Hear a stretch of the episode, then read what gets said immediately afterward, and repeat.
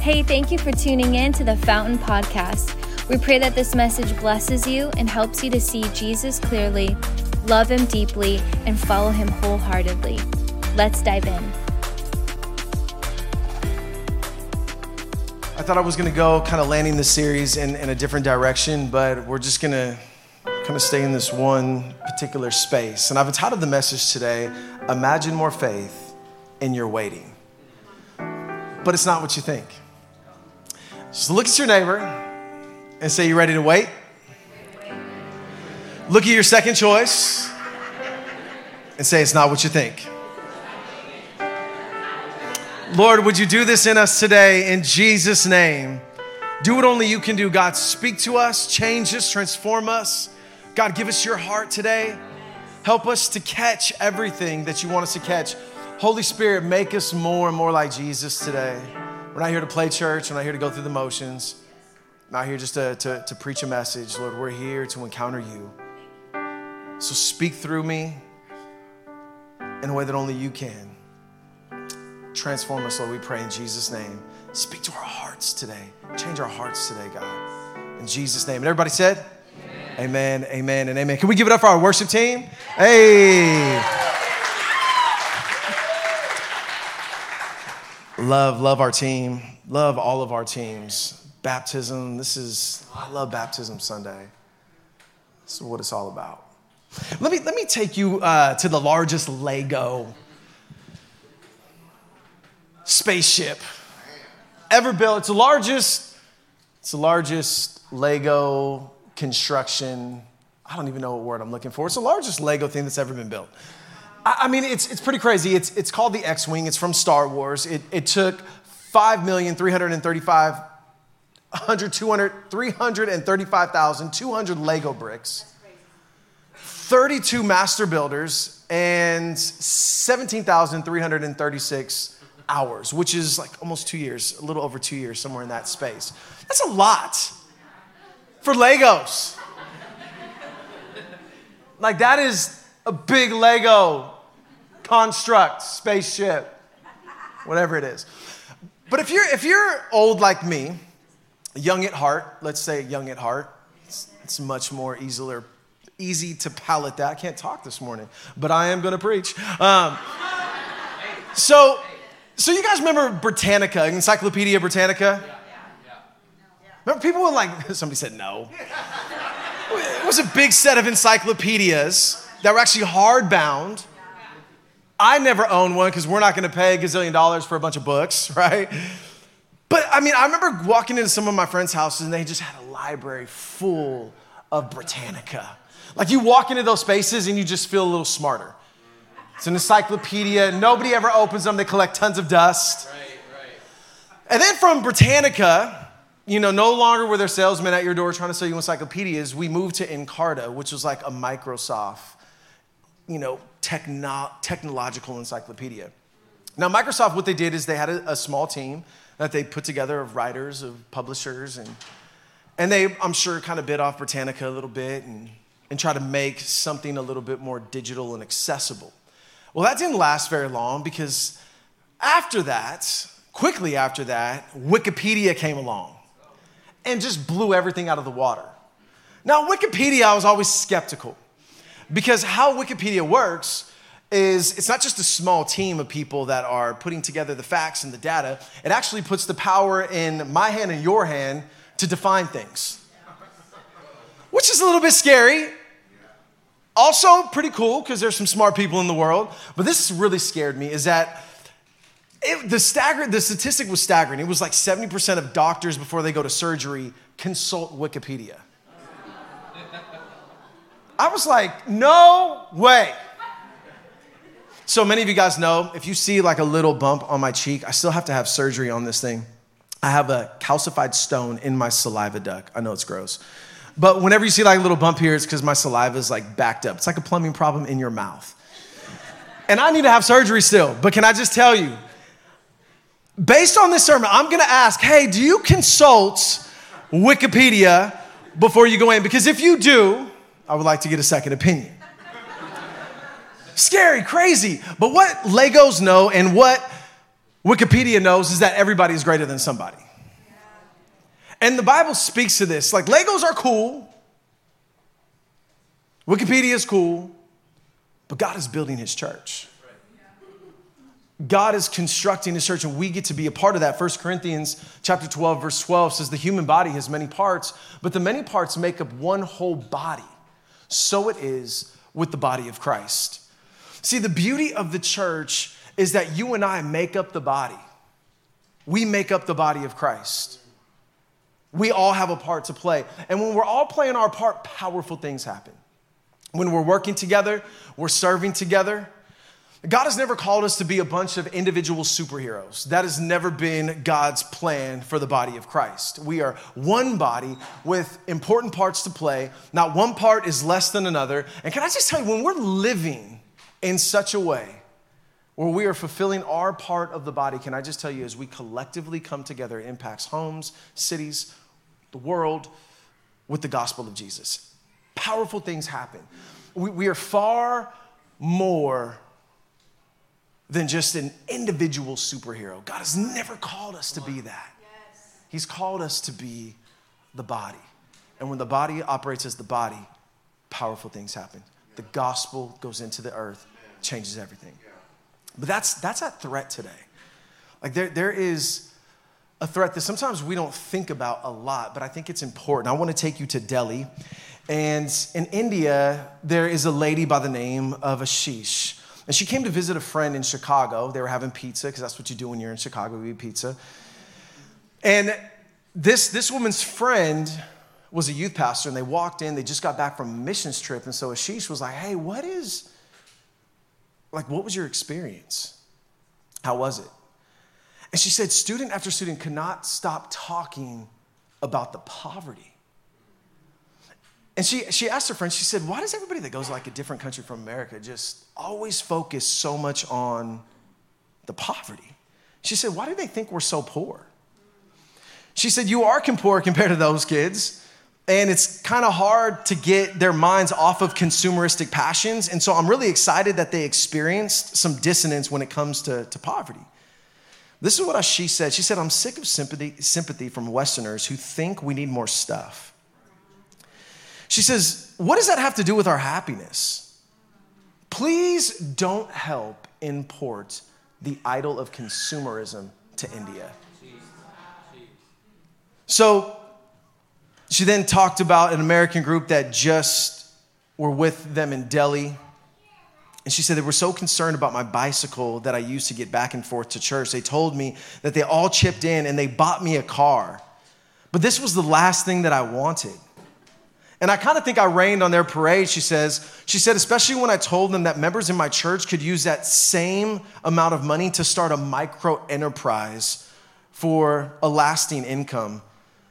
When I said this, they thought I was just being super sacrificial. She's like, don't bring that idol of consumerism into this country. Don't export that idol. And I think that idol has the potential to reach and sneak in and creep into our churches. Stats show today that when people are church shopping, that's what that's kind of like what we call it today. Just like looking for a church, and I get it, it's hard to find a good church. It's hard to, you know, get planted in community. Um, but but they're asking these type of questions. They're saying, I want to know what I can get from the church. So really, it's it's more consumeristic, and the church is more of a commodity.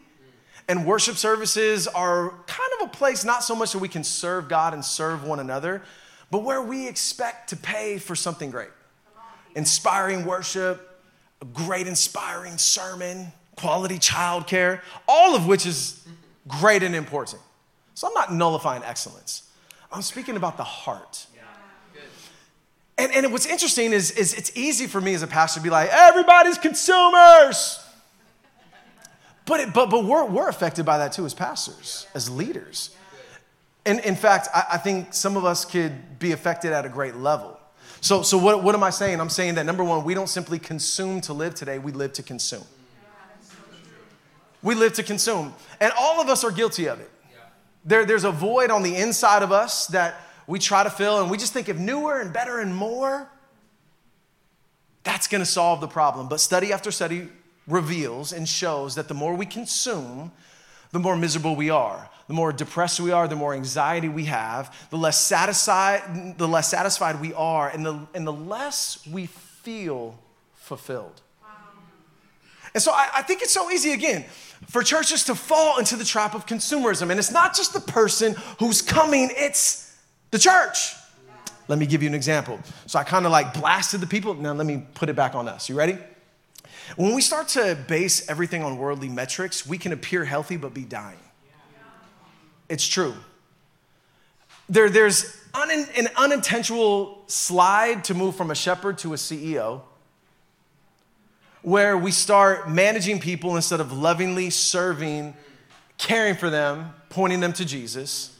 Our boards become about return on investment making sure the constituents are, are, satisfied staff become dispensable only used to you know hit you know targets growth and don't get me wrong i'm all about growth. You guys know i'm all about reaching people. I'm not speaking today about the actual aesthetics. I'm speaking about the, the heart. Nothing wrong with excellence. There's nothing wrong with growth. Is there a business aspect to church? Absolutely. But but not in a weird way. Right? And so, so like membership can become a model for tracking how well we've sold the product. Evangelism, services, outreach has become strategies to strengthen the brand and attract our target audience. Like, can we talk about it?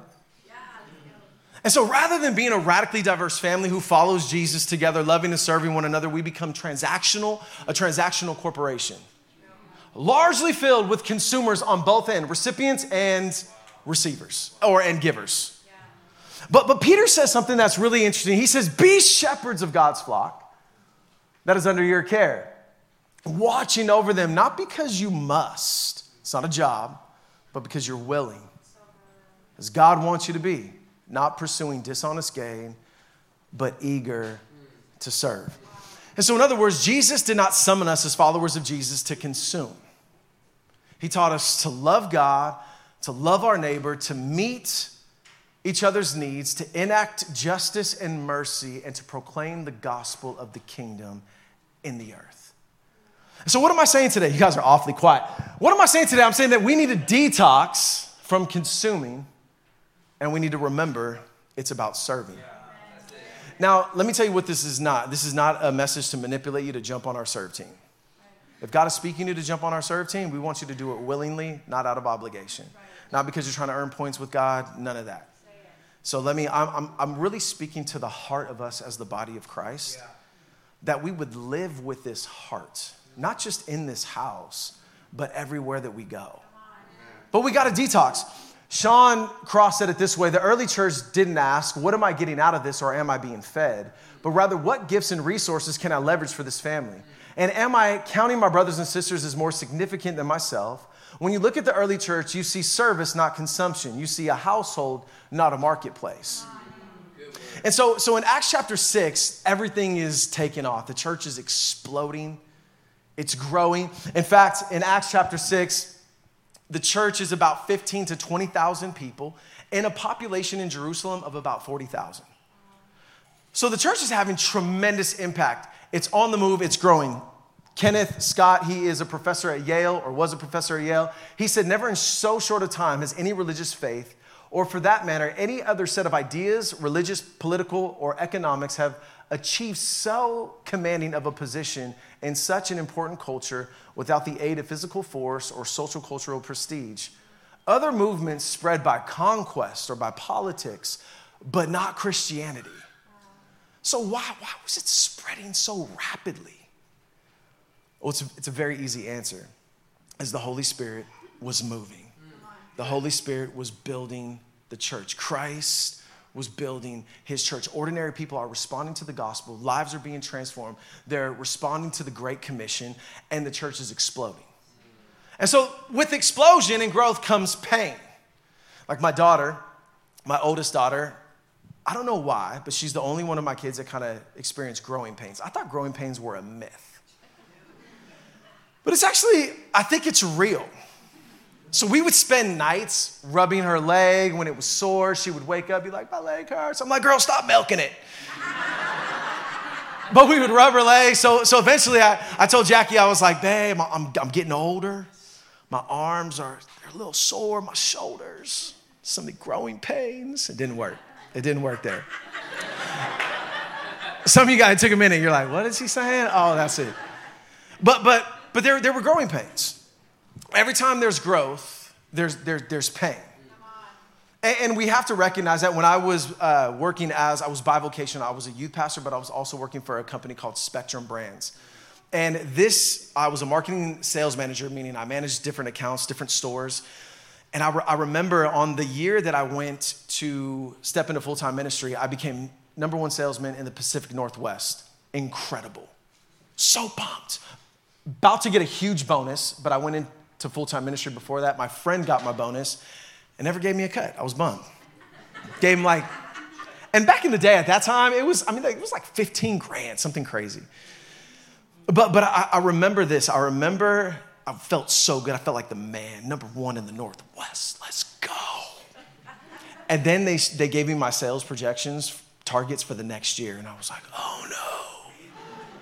Like, how am I supposed to hit these numbers? This is impossible. With growth comes pain. It, it, it just happens. It, you, get, you find more challenges, but you also make a greater impact. You, there, there's, there's more encouraging things, but there's also more critics. But in Acts chapter 6, there's a very specific challenge that they were facing. And it says this In those days, when the number of disciples was increasing, I mean, they were growing, the Hellenistic Jews, Helena, uh, Hella means like Greek. So these were Greek Jews, Jews that grew up in the Greek culture. Among them complained against the Hebraic Jews because their widows were being overlooked in the daily distribution of food. So they have a cultural nuance happening here. And what's happening is there's this dangerous suspicion of division. There's like a dividing edge to this complaint. And there's nothing more effective that Satan loves to use but to bring distrust and dissension into the body of Christ. So th- this was their, their third major attack. The first one was persecution. God said, Nope, my church is going to grow. The second one in Acts chapter 4, sin crept into leadership. They dealt with it. God said, No, we're going to continue to multiply. But this time, it was a challenge of consuming and complaining. Which, in reality, a lot of times when we look at this passage, we fail to see that the people complaining uh, on behalf of their widows um, didn't offer to help. Do you ever like notice that in the passage? We kind of overlook stuff like that, right? So, so really, they're both kind of consuming. One, the, the, the Hebraic Jews were just receiving. They're like, yes, this is so good. We're getting our daily distribution. Our widows are taken care of. Awesome. And then the Hellenistic Jews were like, we're being neglected. And the people that were sending up were complaining, but we see in the original language, mainly the ESV paints a greater picture, like a more clear picture of this, is that it, says that these accusations or this complaint arose. Meaning nobody went to the disciples, they just started to gossip. Right? They started to, oh, they started to grumble, they started to complain. And so division started happening, assumptions are flying everywhere. You guys have heard me say on many occasions the devil lives in the realm of assumption. Not, nobody brought it to the apostles. And then let me say this our church, like, we don't have, like, there's not an issue. I'm not, like, trying to deal with an issue right now in our church. But what I will say is that whether it's in our church or your family, if you don't have all the facts, you should believe the best. And, and if you don't have all the facts, you should go to the actual person that can give you the facts. Matthew chapter 18, rather than letting a complaint arise. Because the enemy lives in the realm of assumption. And so if you if you're concerned about something, man, let him know. Let your family know. Let your boss know. Let don't gossip. That's the enemy loves that. So one is consuming, one is complaining. They're not offering to help. So, in other words, they're still consuming. And this is what J.D. Greear said that the, a spirit of grumbling and complaining kills more churches than persecution. So, this is just a sidebar, not even part of my message, but I just had to hit this because it's so good. Because Satan knows that if he can get our eyes onto ourselves, both consuming and complaining, that it's going to be really hard to reach a lost and dying world when we're so self consumed. And so what, what, what, what was the solution to this? And I believe the solution to consumerism in their day is the same solution to consumerism in our day. Now, we're not gonna like eradicate consumerism in one message, but, but I wanna look at the, what the early church did, and I think they can give us some wisdom. We're gonna see three things. We're gonna see they organize, prioritize, and mobilize their hearts and others to serve. Like they, they got around the issue and they said, man, we, we have to make sure that we're organizing, prioritizing, and mobilizing our hearts to serve. They learned very quickly in the early church that everybody is better than somebody. Let's talk about it. You guys ready? So, organization, organize. You have to organize our hearts to serve. So the 12 gathered all the disciples together and said, It would not be right for us to neglect the ministry of the word in order to wait on tables. Can you imagine more faith in your waiting? See, it's not what you thought. Imagine more faith in your waiting. First service responded way better than you guys did, but hopefully you understand that. Brothers and sisters, choose seven men from among you who are known to be full of the Spirit and wisdom, and we will turn this responsibility over to them. There are two extremes in churches when it comes to organization. Some would say that if the church becomes organized, it becomes unspiritual because we need to let the Holy Spirit lead. On the other side of that, people would say, no, the Spirit of God is, He's a God of order. So if you're not organized, you're being irresponsible. So let's kind of tackle the first one real quick. If we're too structured, if we're too structured as a church, or just even, even your life, just think of your heart personally, that it can't be from God.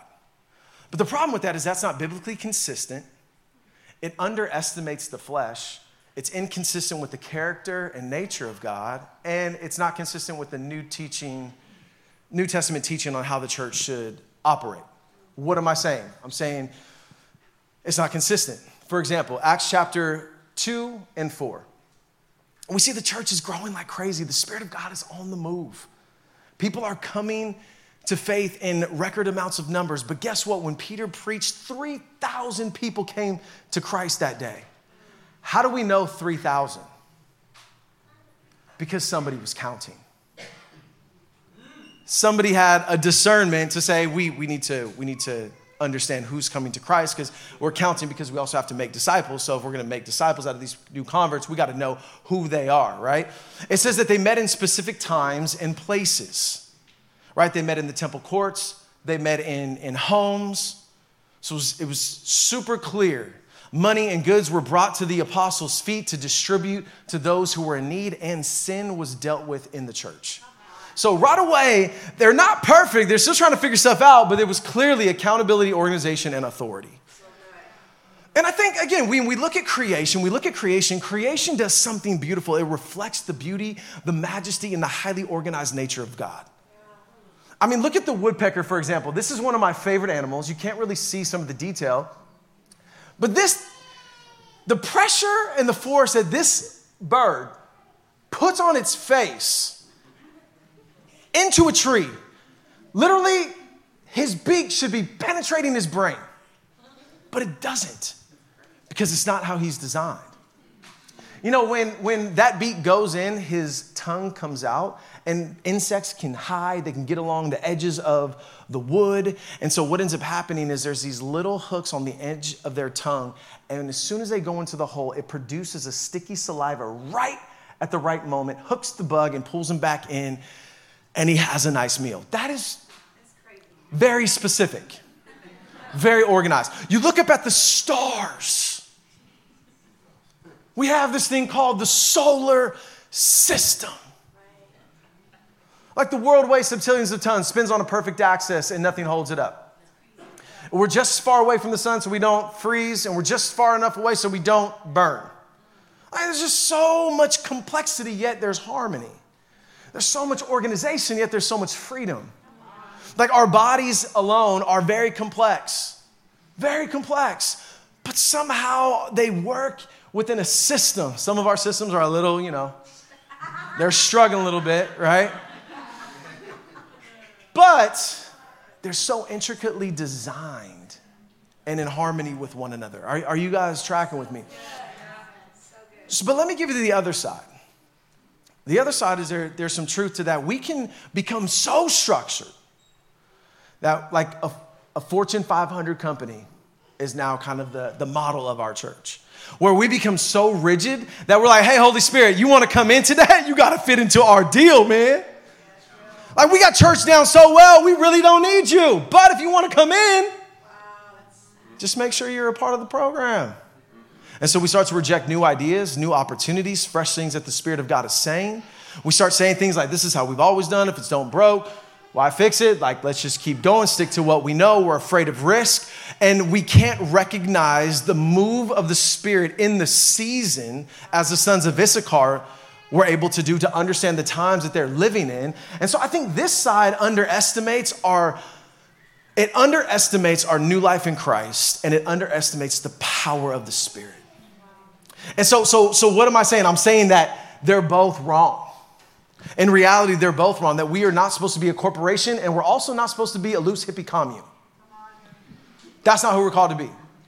Pastor James said it earlier today. The church is a living organism connected to the living head, which is Christ Jesus our Lord. We, listen, organize, but spirit led. You guys still don't believe me. Let me show this Mark chapter 10, verse 43 and 45. Not so with you, Jesus said to his disciples. Instead, whoever wants to become great among you must be your servant, and whoever wants to be first must become slave of all. For even the Son of Man did not come meaning he has a plan of why he came. Did not come to be served, but to serve and give his life as a ransom for many. I never saw this until this week. When you do your homework on this word serve, it's the word diakoneo. Do you know what the definition is? To wait on tables. To wait on tables, particularly in a sense where a slave would wait on guests. Jesus said, My whole ministry was organized around that reality. Like, what if our lives were marked and organized around the beautiful reality of waiting tables? Like, is our life marked by that structure and spirit, truth and power? What if every environment we stepped in, we said, Oh, why are you here? I'm here to serve. Why did you get married? To serve. And everybody said, Amen. Like, imagine stepping into every relationship. What's my goal? Serve. Imagine stepping into every room, your job, no matter where you place foot. Why are you here? I came to serve. Wow, that's so good. Like, if you walked into some of those spaces, some people would fall on the ground. Wow. Like, literally. Like, what did you, what happened to you? Who are you? They would just they'd be blown away. So let me ask you this Is your life more marked by consuming and complaining, or would people look at your life and be like, they're a servant? They are a servant. You guys still love me this morning? Let's go. We are the church. But let me tell you this biblical organization, if you don't hear anything I said on organization, hear this. Biblical organization will always organize around what the Spirit is already doing. So we're not trying to get the Spirit on, on board with what we're doing. No, no, no. The Spirit of God was already moving. The church was growing. Lives were changing. Structure was needed. And so what do they say? We're just gonna, we're gonna build around what you're doing, Holy Spirit. We're called to be a part of what you're doing. So organization doesn't build outside of the Holy Spirit. Real church organization builds around what the Spirit of God is already doing in our midst. The second thing was they prioritized serving. They prioritize their serve. I think sometimes we, we, get, we get mistaken that somehow we're the Savior and not the servant. Because they realize very quickly that we can't do everything. Like, there's just no way. Waiting on tables was not beneath them, they were servants. They followed a man who was the Son of God who washed people's feet. But they knew that their greatest service was teaching the Word of God accurately, prayerfully seeking God, and teaching others to do the same. So it wasn't beneath them, but they, they were having some trouble. And Moses and Jethro had the same conversation. Moses with his father in law had the same conversation. his father in law said, Hey, Moses, you're, struggling, dude. Like, you're not the Savior. You need to empower people that are full of the Holy Spirit to help care for these people. People are dying in line. You're dying by trying to talk to everybody. It's just not working. But we have to understand what God is calling us to do. This is why it's so important that you are in tune with what the Holy Spirit is doing in your life. Because if not, how are you going to organize around that? And how are you going to prioritize? Because let me tell you this God will cause you to sacrifice as a family, but He will never call you to sacrifice your family on the altar of ministry. But let me be, let me be very clear unless it's persecution. Somebody barges in here with automatic weapons talking about renounce Christ, we're standing as a family. That's different. I'm talking about being irresponsible, thinking you're the Savior and you're trying to do everything. God's not going to ask you to do everything. Why? Because that's why He made a body. That's why we're a part of the body, we're not the entire body. And so, but we really need to know and understand our part that we play. We, if we don't understand our part, it's to be really hard to prioritize. Let me give you an example. My kids are getting older. And so, what Jackie and I are recognizing that the season that we're in requires a different investment if we're really to serve our kids, we have to make adjustments, or we've had to make adjustments over this last year because they're in a different place. So I really feel like this is a word of, from the Lord for somebody today. The disciples, the context here is they're like, our responsibility is to be devoted to the ministry of the word and to prayer as we're leading in the church. But can I also say that this principle applies to your home? The context of the scripture is the church, but can I say the principle applies to your home? That is, every area of your life right now that is experiencing growth is going to experience challenge. Every area that you're contending for is not going to be without challenge.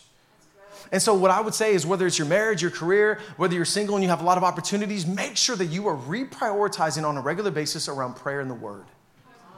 Because if, if the enemy can distract you from that, which is so easy, man, he has a great foothold.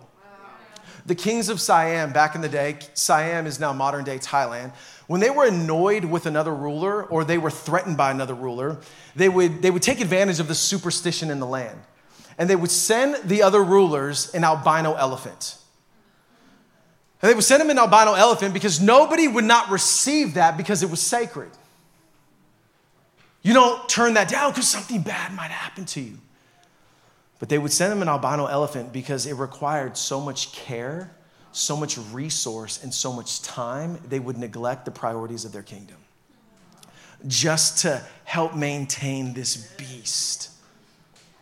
And so, can I just propose to you today that they wouldn't kill the elephant because of superstition, but there, there may be some albino elephants that we need to slaughter that have been keeping us, and I'm PETA metaphorically, metaphorically, that we need to slaughter that is keeping us from prayer and the word. Because if Satan can distract us from those two things, not only can he divide the church, but he can create a spiritual deficiency in your heart, in your homes, in your marriages, in our cities, in our churches, and in our world.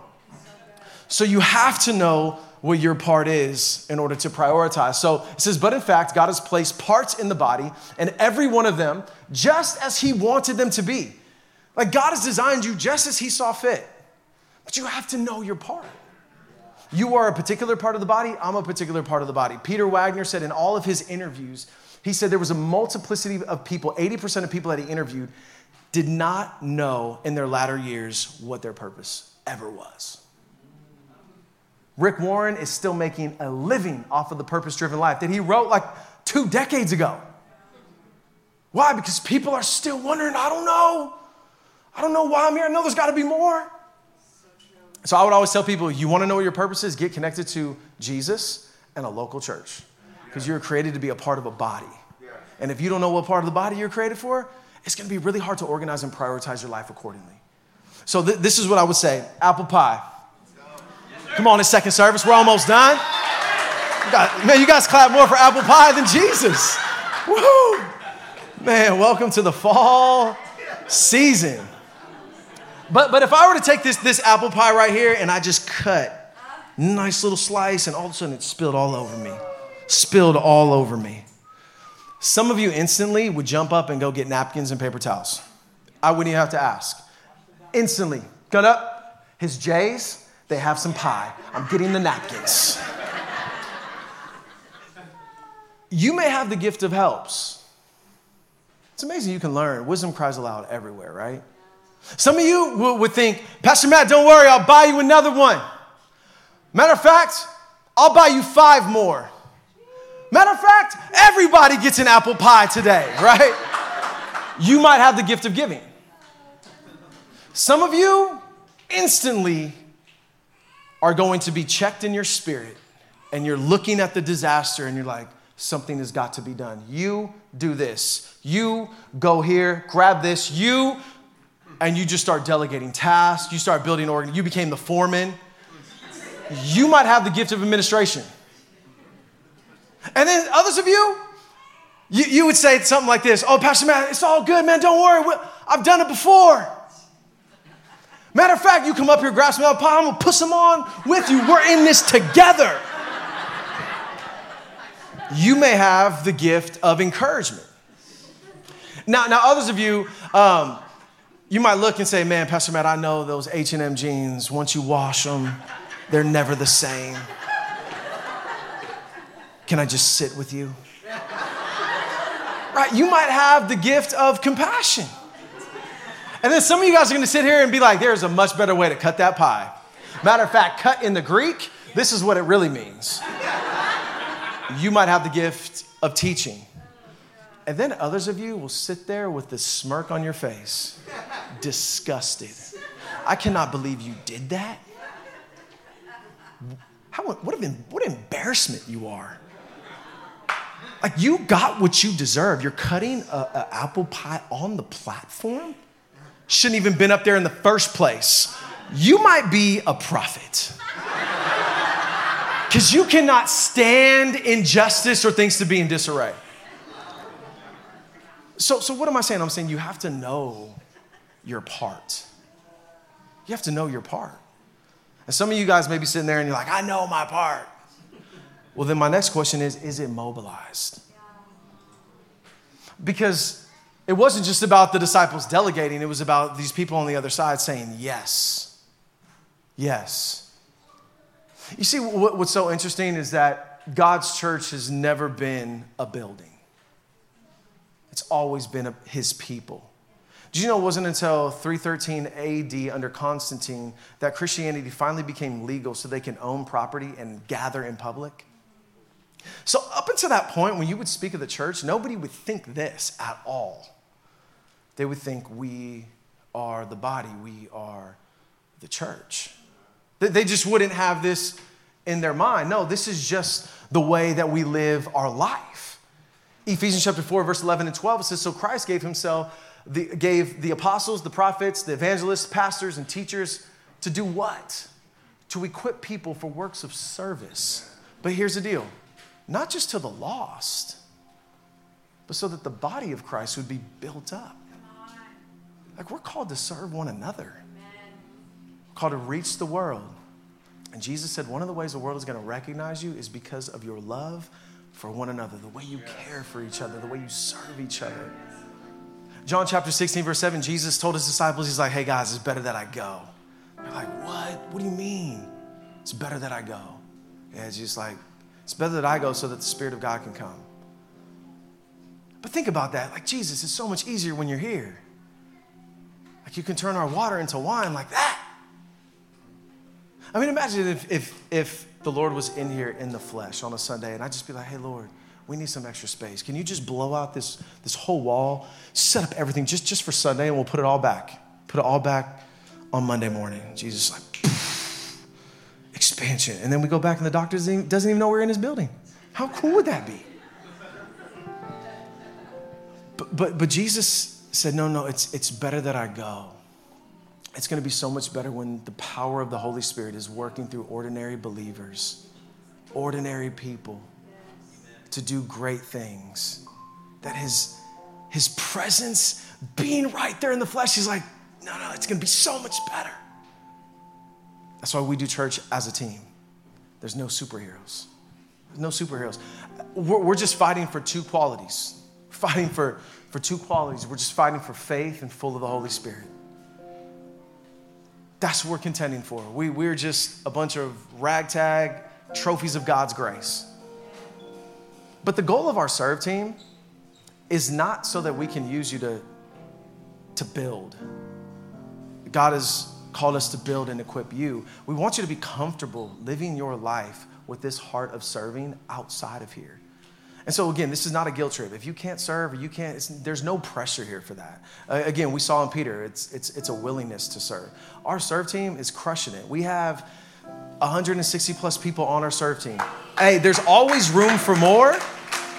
There's always room for more, but it's not because we're in desperate need, it's because we want to continue to build you to get you comfortable with living out your faith so that it spills over into your everyday life.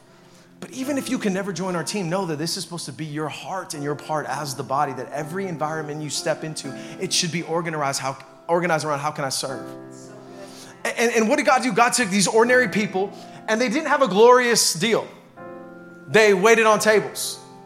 But you know how strategic they were?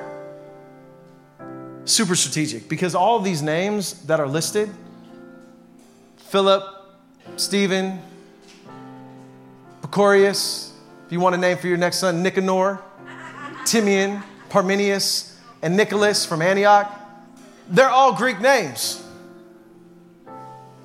They're all Greek names. So, like, we're, we're going to appoint some Greek leaders so they speak the language of the culture. They, they're going to understand a little better. It's not about just us Hebraic Jews. No, we are the body. There's room at the table for everybody. We want to empower you to, to help lead and to serve. And, and so they presented these to the apostles who prayed and laid their hands on them. They laid their hands and prayed for them to wait on tables. Meaning there's no task that's unimportant and not spiritual. Like waiting on tables. They said, Yeah, we got to make sure you're full of faith in the Spirit, and we got to lay our hands on you, and we want to pray for you because this is a serious deal. Jesus washed feet they waited tables. Nothing was beneath them. Was the serve team their end all? No. In fact, we see something very special with Stephen. So now, Stephen, a man full of God's grace and power, performed great wonders and signs among the people. Where did he do that? Waiting tables. You mean as he's waiting on tables, God is using him like this? Absolutely. This is the next verse. Like wherever God has placed you to serve, wonders and signs you should be expecting. You say, well, what, are those wonders and signs? I don't know. It doesn't tell us. It just says wonders and signs. I don't know for that environment that you're stepping into tomorrow, I don't know what wonders and signs look like. But I know you should be expecting them because you're full of faith and full of the Spirit, called to serve. And so, so they're just being faithful to where God had called them to. But you want to talk about their resume? Philip was a great evangelist. Acts chapter 8, caught up to the Ethiopian eunuch under the inspiration of the Holy Spirit, preaches the gospel to him, baptizes him, and then dips, teleports, vanishes. Shows up later, like, what's up, guys? Just had to make a little errand. Resume. Stephen was one of the greatest theologians, preached the longest sermon in the New Testament, full of truth, grace, wisdom, power, the Bible says that he was. Became the first martyr of the church, gave his life for Jesus as he refuted religious leaders? They could have easily said, Give me something more. See my resume? They're like, No, no, no. It's not just about this. This is just a part of my assignment. Everywhere I go, I serve. Everywhere I go, this is who we're called to be. And the servants always get to experience the miracle. When Jesus turned water into wine, first people got to experience that miracle was the servants because they dipped that canister in the water, they pulled out, we're like, oh Lord. Hey, right? First people, just want to make sure you're awake. First people to experience that. And this was the result. And I'm done. Not that the widows were happy, but the word of God spread. The number of disciples in Jerusalem increased rapidly. So they just grew more. And a large number of priests became obedient to the faith. You know why the priests came obedient to the faith? Because their job was to take care of widows. And they're watching ordinary people do their job. Like, this is how it's supposed to be They're watching how they care, serve, love one another. In the fourth century, Christianity flourished under Constantine. Emperor Julian took over in 360 AD. He was a Christian turned pagan. He's like, we gotta get, we gotta get rid of these Christians. He's like, but we martyr them, they get stronger. We separate them from their families, they rejoice. How do we do this? Because no matter what we do to them, they just prosper. And they noticed that they took care of the poor better than Rome did, which was a huge part of their influence. They served, they, they were marked by service in the church and outside of the church. Everybody said, I want to be a part of that. They're caring for people. And so that's what he said. He said, That's exactly what we're going to do. We're going to model the church in our government. And that's what they did. And do you know what ended up happening? Little by little, the church began to lose their influence because they just start, started to say, well, I guess they're going to do it. I guess they're going to take care of the poor. I guess they're going to take care of. So it didn't eradicate the church, but the church dramatically lost influence. Not here. We're not going to be marked by losing influence because we're not caring for people. Not at our church. Are you guys hearing me? Like, we, we are ones who serve. Will you stand to your feet? Let me just declare this over you Ephesians chapter 8, verse 10. God saved you to do good works. Ephesians chapter 11 through 12, God, given, God gave us leaders to prepare us for good works. 2 Timothy chapter 3, verses 16 and 17, that God has given us his word to equip us. Hebrews chapter 12, verses 24, God has given the church to us to encourage us. 1 Peter chapter 4, verses 10, the Holy Spirit gives us gifts and empowers us to serve. We were created to serve. But we can only serve to the degree that we have seen Christ has served us.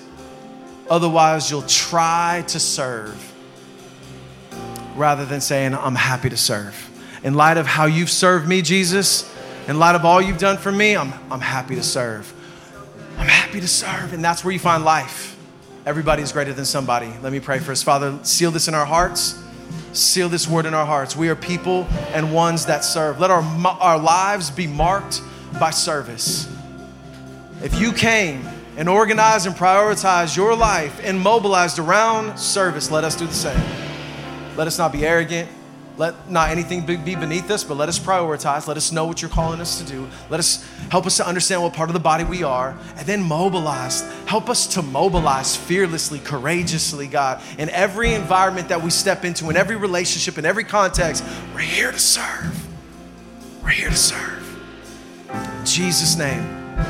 And everybody said, Amen.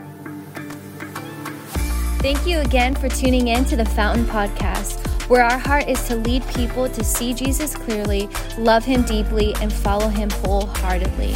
You can also find more content by following us on Facebook, Instagram, TikTok, and by downloading our app.